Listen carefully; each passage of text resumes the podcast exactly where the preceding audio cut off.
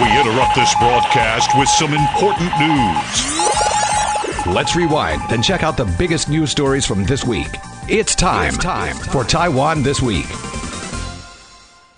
So, good evening and welcome to Taiwan This Week with me, your host, Gavin Phipps.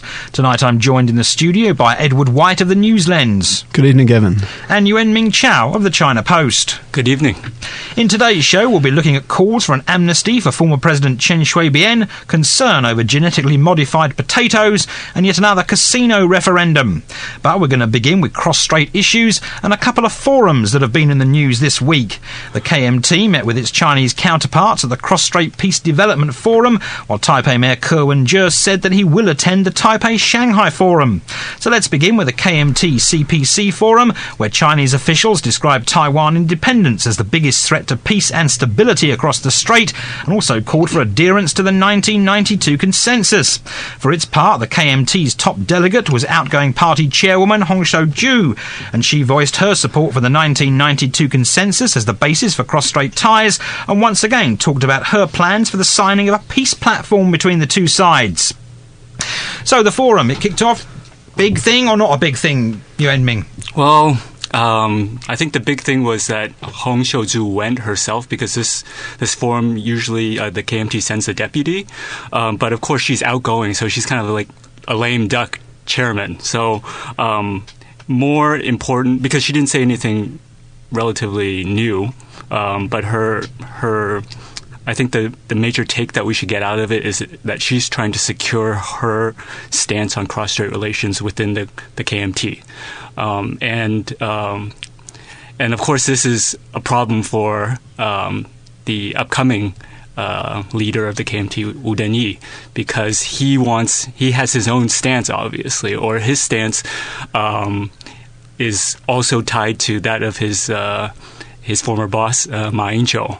So what you have here is okay, him um, Hong going there, trying to secure her legacy, and she also has a bit more mobility uh, in comparison to uh, Wu Denyi, who is subject to certain travel restrictions as a, a former vice president. Yeah. Right, Edward. Is, do you think this is a bit little too late for Hong Shou-ju to make her legacy part of the cross-strait situation? Yeah, for her situation, I think um, there's this this would th- this doesn't make much of a difference. You know, she's been voted out, and she was never very popular among the general public in Taiwan anyway.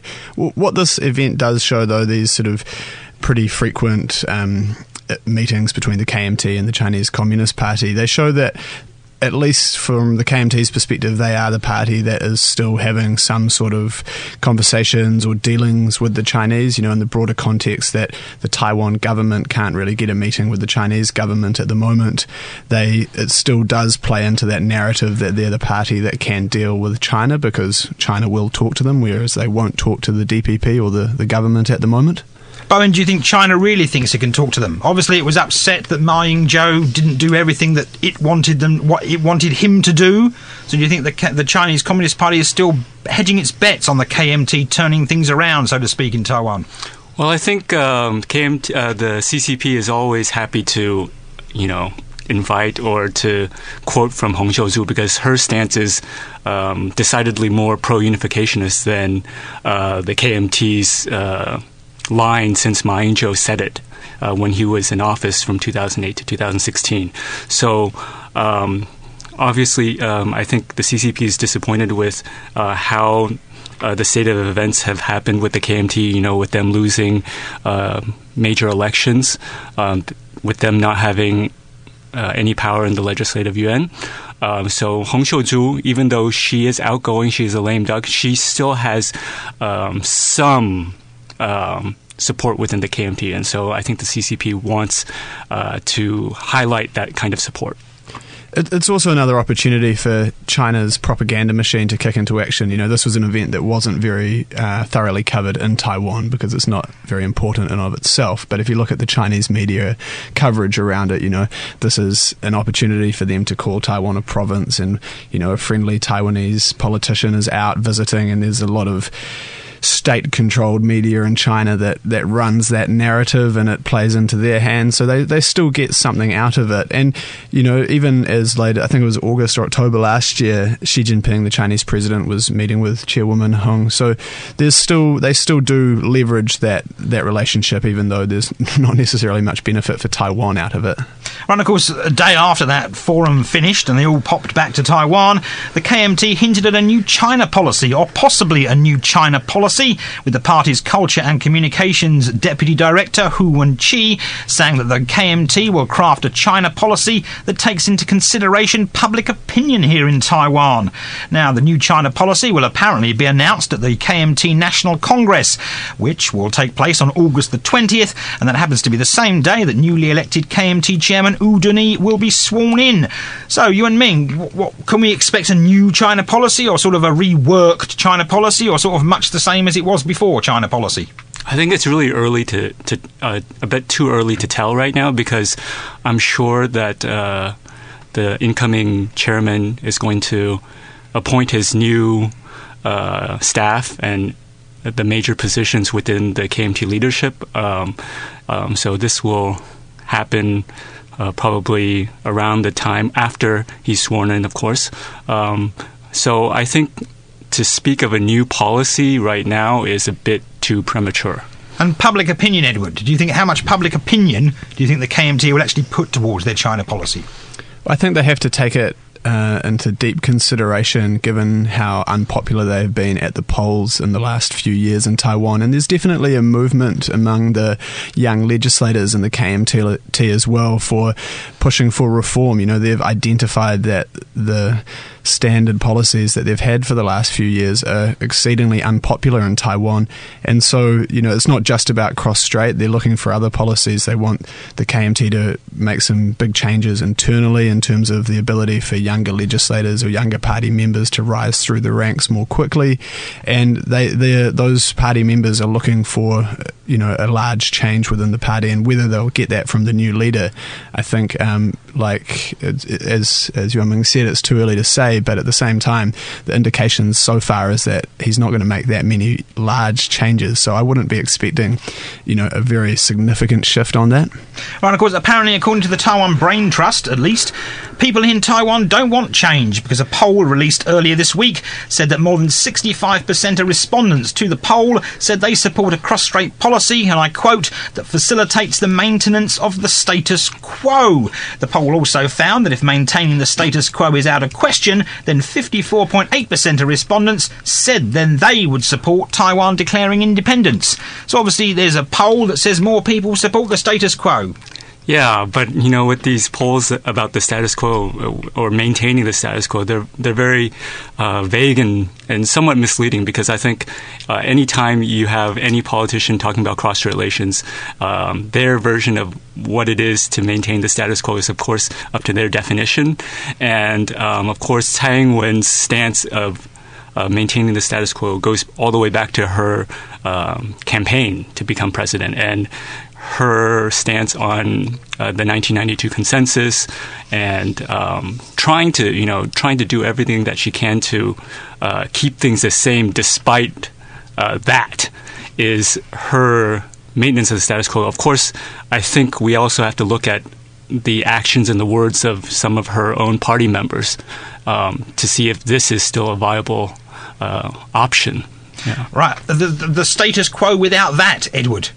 Do you, that, do you think that? Do you think there can be a status quo without that? That being the 1992 consensus. Um, I, I, guess uh, look, on, on this poll, let's take a, a, step back and say it's pretty unscientific. It's um, it's carried out by a foundation that's linked to the former president Chen Shui-bian, who we'll be uh, talking about later, mm. and it's a you know a pro independent or pro Taiwan independence think tank basically uh, that does these polls, and the questions are usually skewed in a way that they can be reported that people are pro independence, people see themselves as Taiwanese first, people are fans of joining the UN, and, and all of these things are great, and, and perhaps they reflect the, the, the general sentiment in Taiwan. We don't really know. But what, what we can say is that for Tsai Ing-wen, she campaigned, you know, the president, she campaigned on a certain platform, and that, that's what she has stuck to. The, the change that has happened has really been out of her hands in terms of China has said we won't deal with her if she's going to take this stance. But so far, her you know her popularity ratings have swung around a bit, mainly on domestic issues. I would say. I would say the general feeling and what she was voted in on her platform on status quo cross strait relations hasn't changed much. And I guess this poll reflects that, but I'd be um, unwilling to say that it's a, a, scientific indication of the sentiment in Taiwan at the moment. Right, let's leave the polls and move on to the other forum, and the one that has been under the most scrutiny, believe it or not, this week here in Taiwan, that being the Taipei Shanghai Forum, which is set to be held in Shanghai on July the 2nd. Now, there had been speculation that the forum would either not be held this year, or that Taipei Mayor Wen-je may even choose not to attend the event. But of course, as soon as he said that he would attend, the rumpus all started, with calls by city councillors and lawmakers alike for Ko to either not to attend in protest over Panama's severing of ties in favour of Beijing, or if he does opt to go, to broach Chinese officials about Beijing's ongoing campaign to isolate Taiwan globally. Now, I can't see the Taipei mayor broaching any Chinese officials about anything heavily political. Yeah, um, I think um, Ke attendance here is more symbolic um, than the actual substantive uh, deals or memorandums that they'll sign between the two uh, cities. So, this is the first trip that a Taipei mayor has made to uh, Shanghai ever since uh, Tsai Ing-wen came into power. So, that's significant in of, of itself. Um, but I think we also have to uh, take a look at this from um, the perspective of his his own political ambitions, um, because Wen-je has teamed up with the DPP uh, t- to get elected in 2000, late 2015, and those there's signs that there are cracks within that alliance. So uh, he might be trying to stake his own um, stance for the next upcoming election without the DPP. That's too early to say, but this is like signal, signaling at least that he is willing to um, take his own stance on major issues such as this. Right, Edward, do you think that Wen-je will broach Chinese officials about Beijing's limiting of Taiwan's space, or do you think they'll simply talk about other things?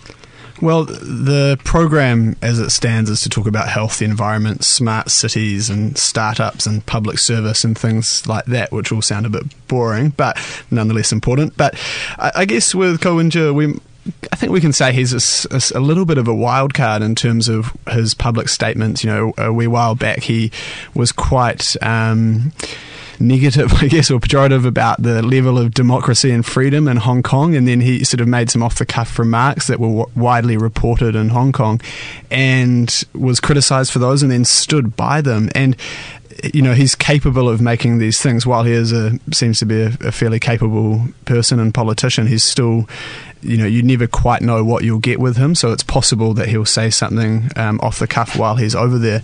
The, the other thing, though, I, I would say with this event is that you know you could look at it as a very positive fact that the mayor of Taiwan, uh, mayor of Taipei, is, is meeting with the mayor of Shanghai. If you remember at this forum last year, which took place in Taipei because they alternate between the two cities, Shanghai actually didn't send their mayor. They sent. Um, I believe it was Sha Hailin, who was the um, sort of senior official in Shanghai, but also the head of China's United Front um, sort of propaganda unit of the CPC, uh, CCP. So you know, the fact that the two mayors are meeting on, you know, seemingly equal terms would be, I would say, a positive thing. And, and again, in an environment where the official, you know, leaders of or government minister level um, delegations from Taiwan aren't going to China these days.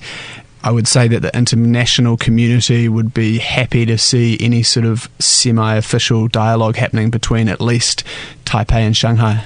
And that dialogue is apparently going to include basketball. Why not?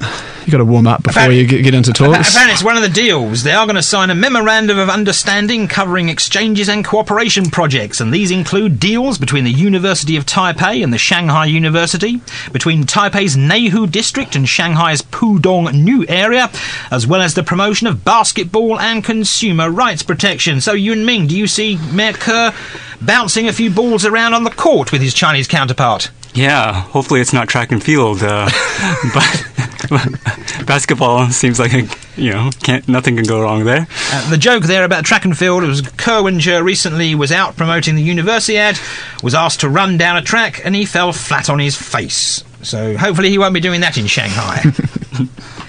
anyway, we're going to take a short break now, but we'll be right back after these commercials.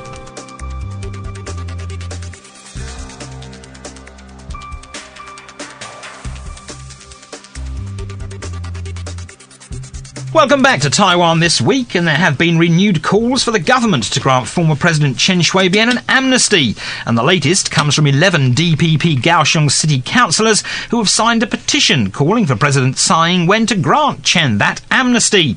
Council members from six municipalities and eight cities and counties have also reportedly signed the petition. And Kaohsiung city councillor Xiao Yong-da has said that he hopes to gather enough signatures to file a motion at the DPP party congress which is due to take place in September, in order to support a bid for Chen to be given amnesty. So, Edward, can we see Chen given amnesty, or is it? Do you think the Chen issue is something the government wishes would just sit in the corner and no one would talk about? Yeah, I believe the latter. But what it, uh, you know, this just ultimately reflects the divide that's in the DPP between the, the what we call the deep green and those those are the you know the old timers, the the people that played a huge role in getting achieving democracy for Taiwan. And they're still very powerful, and there's still a large number of them in the DPP, and they, sh- you know, they have a lot of influence. But that, you know, they are separate from Tsai Ing-wen and perhaps people that are supporters of her, or people that are um, maybe more pragmatic or happy to, you know, go with these things like the status quo and cross-strait relations that we talked about. The deep green people are pushing for Tsai to make some bolder statements around independence, and this is extremely, I would assume, from Tsai's point of view, extremely unhelpful. Um, you know, any leader likes to have the party united around them.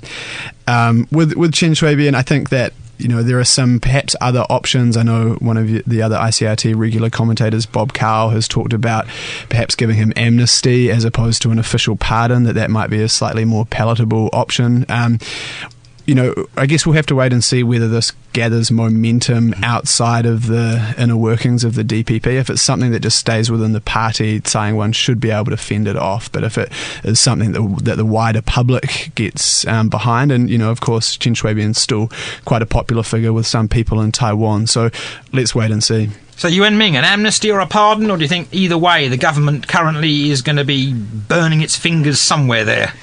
Um, this is a hot potato issue for, for the DPP, and I think uh, what Edward said was completely right about uh, splits within the DPP on this issue. And I think Tsai Ing-wen is going to uh, factor in uh, her her her stance as the president as, of an entire nation. Yeah. Um, so. But I think a crucial thing that happened this week with this petition was that uh, Kaohsiung Mayor Chen Chu said that she supported a pardon, and she said that you know she was trusting that uh, President Tsai would make a judicious decision on this issue. So that's increased pressure on her. Um, but I, I don't think we will see anything uh, major on this because uh, ever since the the campaign, uh, President Tsai, uh, or Tsai Ing-wen, you know, she's tried to downplay this issue. So um, there's no reason for her, especially at a time when her approval ratings are so low, to to change this domestic status quo. Yeah. And of course, an amnesty is one thing, but a pardon is the other thing, Edward. So, do you think if the government was going to make do something about Chen Shui-bian, do you think it would lean towards an amnesty or a pardon, which certain people might see as a bit, ooh, no, that's a bit too far? Yeah, it would be, I, I assume, um, quite a provocative kind of statement, you know, if Tsai Ing-wen gave him a pardon at this stage. I guess looking at it from, uh, you know, the Chen Shui-bian, is, his health isn't isn't great. He's not in prison these days, you know, he's he's out on medical parole, I believe. But the, the thing with him is he has a habit of getting himself back in the news and creating headaches. So he was, I think in late May, he was out attending a, a birthday party or a, um, an official event and, you know, he was out on on the condition that he wouldn't make statements and things like that. But being the you know maybe not at his fault, but he has a way of getting himself into the news, and everything he uttered that evening was ended up being reported, and then you know so prison authorities are now uh, I think looking into breaches of his parole conditions. So this is the problem, right? He he has a he's very popular, uh, you know. Uh, he's very popular with some people, and he has a habit of everything he says is reported, so he's very newsworthy. So it's quite a difficult proposition for for Tsai to just give him a pardon, knowing the trouble that he might be able to cause her down the track. Yeah, I personally think the government wishes he would just remain free on medical parole, and everyone would just forget about it because of course me every time someone mentions it like edward said chen something happens with chen or his son says something and it's all in the headlines again. Exactly. I mean as edward said um, he's very newsworthy. Um, one of the counselors i believe of one of, uh, uh, i bet it was i think it was taichung said that you know Tsai Ing-wen has to do some, something or else abian is going to jump off you know a, a 10 story building or something like that. She's like yeah, so um, and the, the thing also is that um, there's also different tactics uh, involved in, in, in his case. I think his son uh, also wants to have the the entire case of his uh, of his the, the whole corruption case uh, re-examined. Uh, said that the trial was unfair, and so this could complicate you know any strategy of you know just a pardon. You know they they could want to try to overturn the entire case. And of course, talking of cases against Chen Shui-bian, apparently he's back in court next month to face more charges. Uh, but he's back in court next month to begin as the judge sort of looks at his health, and then it's possible he'll be dragged back in court in the coming weeks after that to face more charges in his corruption scandal. So that's a never ending saga there, anyway. Here's another never ending saga, and this one concerns potatoes and a new food safety issue. We'll call it the food safety issue of the month because we can. But of course, we're not talking about regular potatoes here, we're talking about genetically modified imported potatoes from the USA. And there are folks here in Taiwan who oppose Uncle Sam's GM spuds being anywhere near the island. Now, while we've made light of the genetically modified potatoes, of course, it is a bit of an issue because, of course, Taiwan is looking to sign a free trade agreement with the United States, and of course, those people in the United States, some of them will look at any excuse as why Taiwan shouldn't sign a free trade agreement if it's going to block certain products from coming in. William, Edward. Uh, you know, these are just to, on the sort of broader point of trade issues first, I guess that these are quite difficult positions for Taiwan as they are for any other country, except the stakes are always higher for Taiwan because they don't have the same access to trade international um, tri- uh, international trade agreements that other countries have. So there's kind of more on the line, especially with the US, which is a very important relationship for Taiwan. So on the one hand, you know, they're being encouraged to open up their market and told that these access issues are necessary for them, you know, prerequisites for them to be able to be party to a trade agreement. But on the other hand, you know, the the public in Taiwan, and fair enough in my view, is not necessarily that into having all these, you know, every single product that America wants to sell or whoever wants to sell to Taiwan. So GM food being one, and so you know, obviously, people on the, uh, I guess, right wing side of things will say, let the market decide. Why don't we just let these potatoes in or whatever else in, and then clearly label it, and then people can choose if they want to eat a delicious organic digua from the Family Mart, they're welcome to that. Or if they want a, a GM made um, potato from America, they can have that as well. But I don't think it's, you know, that simple, right? Taiwan, not that many people cook at home. There's a lot of um, takeaways and things you would.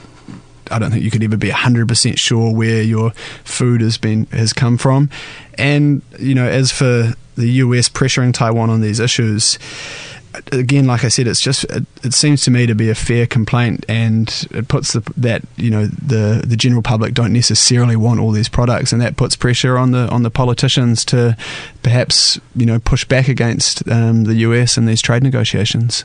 Of course, the Food and Drug Administration here in Taiwan did say that it plans to tighten regulations on imports of GM potatoes if Taiwan's government allows them to be imported, and one of these ways would be simply to have food companies label the food differently. So you'd buy some potatoes, these would be called GM potatoes. You buy other potatoes, they're not GM potatoes. Yun Ming, do you see any problem with that, or do you think if people are given the choice to buy either GM potatoes or not GM potatoes, it's much fairer?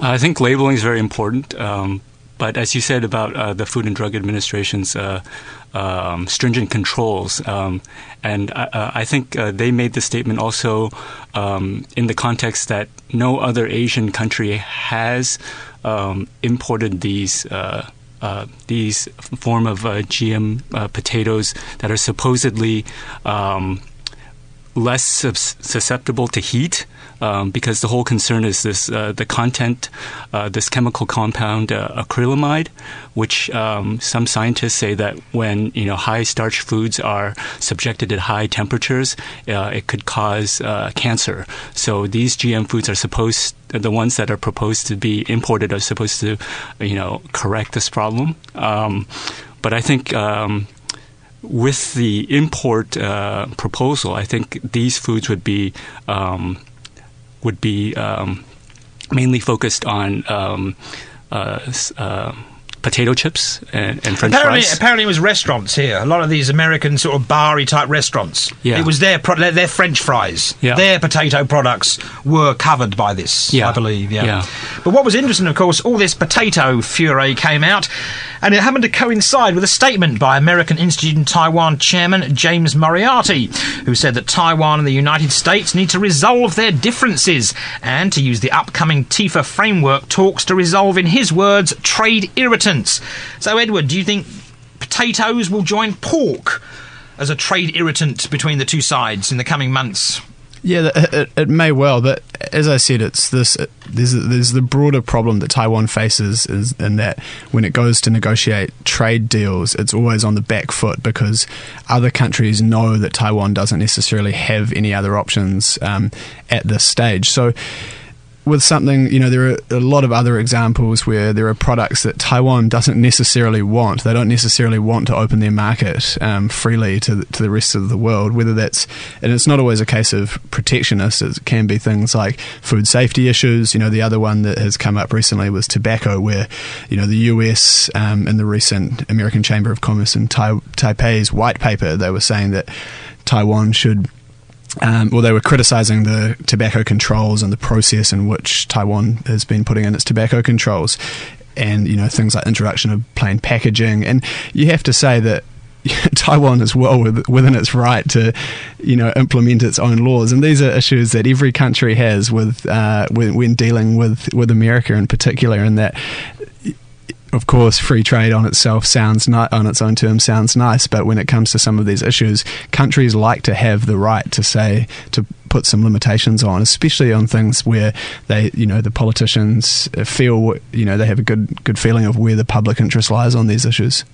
So, I mean, pork and potatoes, Yuen Ming. I mean, obviously, if there's a problem with the GM potatoes, do you think it will drag on like the pork ractopamine issue, or do you think it will be much easier for the government to deal with the potato issue, as we'll call it from now on? Yeah, I think it's very interesting because it, the potato issue, taken as itself, is not as um, as um, as disturbing as as complicated as the as the beef pork issue because um, um if you look at the statistics, like uh, Taiwan's um, uh, is heavily is not heavily reliant, but the the the amount of uh, domestically grown potatoes uh, make up only thirty percent of the market here. So it, it relies on uh, the imports from other countries. Um, but as uh, Edward was saying about uh, the bargaining position with it for Taiwan to conclude uh, potential free trade agreements, um, this is going to be attached to larger issues. Um, I don't think there's a, as far as I know, you know, there's not a huge, powerful potato growers lobby in Taiwan. Um, but I think both parties see an opportunity to uh, consolidate their support around, um, you know, being health advocates, uh, health safe, food safety advocates on this issue. Right, we shall move on from Spuds and move on to something else, and that's being residents of Kinmen who are going to head to the polls on October the 28th to cast their ballots in a referendum on whether to open the outlying island to casinos. Now, a bit of backstory Penghu has rejected casinos in two referendums, while Matsu voted to approve gambling on their island in July of 2012. Of course, gambling is illegal in Taiwan proper, but um, statutes introduced many years ago allowed it to be introduced on the outlying islands. Now, of course, there's been talk about gambling on the offshore islands since the statute went onto the books many years ago, but sadly, the government has yet to act on any framework for how it will manage it. So, you, Yuan Ming, this is this referendum on Kinmen in October. Do you think it's just? Do you think it's important, or do you think it's nobody really cares? I think uh, we have to take it into context with uh, the past referendums. As you said, you know, uh, Penghu rejected it twice, and the second time it rejected it, it rejected it resoundingly with 80 percent, 81 percent of the voters. That actually came as a big surprise. Yeah. a lot of people. People, I think a lot of people thought that was either going to just pass or be a lot closer. Yeah, um, um, and with the issue in Kinmen, it's also interesting because you have a lot of residents who don't live in Kinmen anymore, and the same could could be said for Penghu. So you had these people coming back to vote, and I, I think um, there's a similarity in that uh, context in Kinmen, but the difference is that you have two different tourism industries. In Penghu, um, is less reliant on visitors from China, but Kinmen is very close to mainland China. So um, the the the different arguments that the tourism lobby there is going to is going to I think make a difference. Um, but um, I think as an issue, um, this will be um, this will be you know this will it, I. I doubt we will see a major uh, shift in this, especially since you know cross-strait relations are not you know at the highest right now. So if Kinmen wants to build this thing, I think it also requires some knowledge that you know China China might be sending some you know some tourists to to to make. Uh, uh, you know, to take advantage of this. You know. So, Edward, do you see Kinmen siding with Penghu or Matsu on this issue?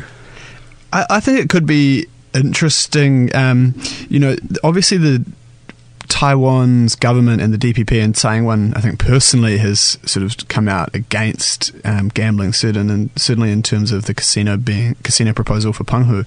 But at that time, you know, the government said we're not in, we're not in support of tour, uh, in support of gambling and casinos, and we think that these islands should be um, supported more by their tourism industry. And that's you know nice thing to say, but you've got to back that up. So, you know, Taiwan's economy is mixed at the moment. Stock market's good, but then again, you have other indications. Um, FDI, you know, foreign direct investments down 35% so far this year, or for the first five months of this year. There's low wage growth. You know, these these issues they're up against a powerful gambling lobby. The case will be made very strongly in those local areas, and if the government doesn't come through and you know create jobs um, and have these actually support the tourism industry, then who knows if people are, feeling the pinch in their in their wallets, maybe they'll vote the other way. And particularly as Yuan Ming said, you know this is an island that's been more reliant on China, and Chinese tourism has slowed in Taiwan by a huge amount. And while on the national level it's been replaced by, um, or more than offset by visitors from other areas, I- I'm not sure if that's the case in, in Jinmen. Right, I mean, Yuan Ming, I mean, do you, do you see if, if Kinmen okays the casinos, it's going to happen tomorrow, or do you think it's going to be another, let's wait another five years before there's even a, a, a framework to be able to build a casino come resort? I think look at Matsu. It uh, approved it. As far as I know, there's no action on the ground over there. Um, so I, I think it requires a framework if if this is what the residents want. Um, but if you look at the opposition to uh, casinos, um, they have a they've been trying to repeal this uh, offshore development act, and I think they have a point where um, they you know, to bring up a, a, a casino referendum only requires five percent um, of the the, res- the signatures from the residents. And I believe I believe Kinmen six thousand people or something. It's a very small number of Yeah. people can actually vote on Kinmen. Yeah.